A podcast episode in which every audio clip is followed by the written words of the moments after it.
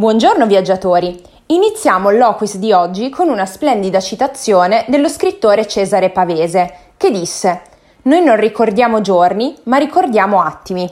Bene, il Relè San Maurizio, che si trova a Santo Stefano Belbo, sembra nato apposta per donare ai suoi ospiti una vista indimenticabile sulle Langhe.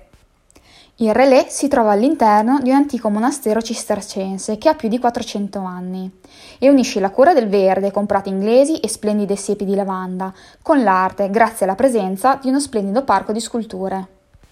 Ma più di tutto, il relè custodisce al suo interno una splendida opera realizzata dall'artista britannico David Tremlett, la terza opera dell'artista nei paesaggi delle Langhe. L'installazione si trova all'interno della cappella del relè ed è visitabile dai suoi fortunati ospiti, ma anche dalle persone esterne, ovviamente su prenotazione. Ma a questa opera in particolare abbiamo dedicato un loquis con il nostro racconto dettagliato. All'interno del relè è possibile soggiornare nelle splendide camere ed è presente un ristorante premiato con una stella Michelin. Non mancano poi numerosi servizi come la piscina, la spa, la palestra, il bar e tutto quello che serve per vivere un soggiorno indimenticabile.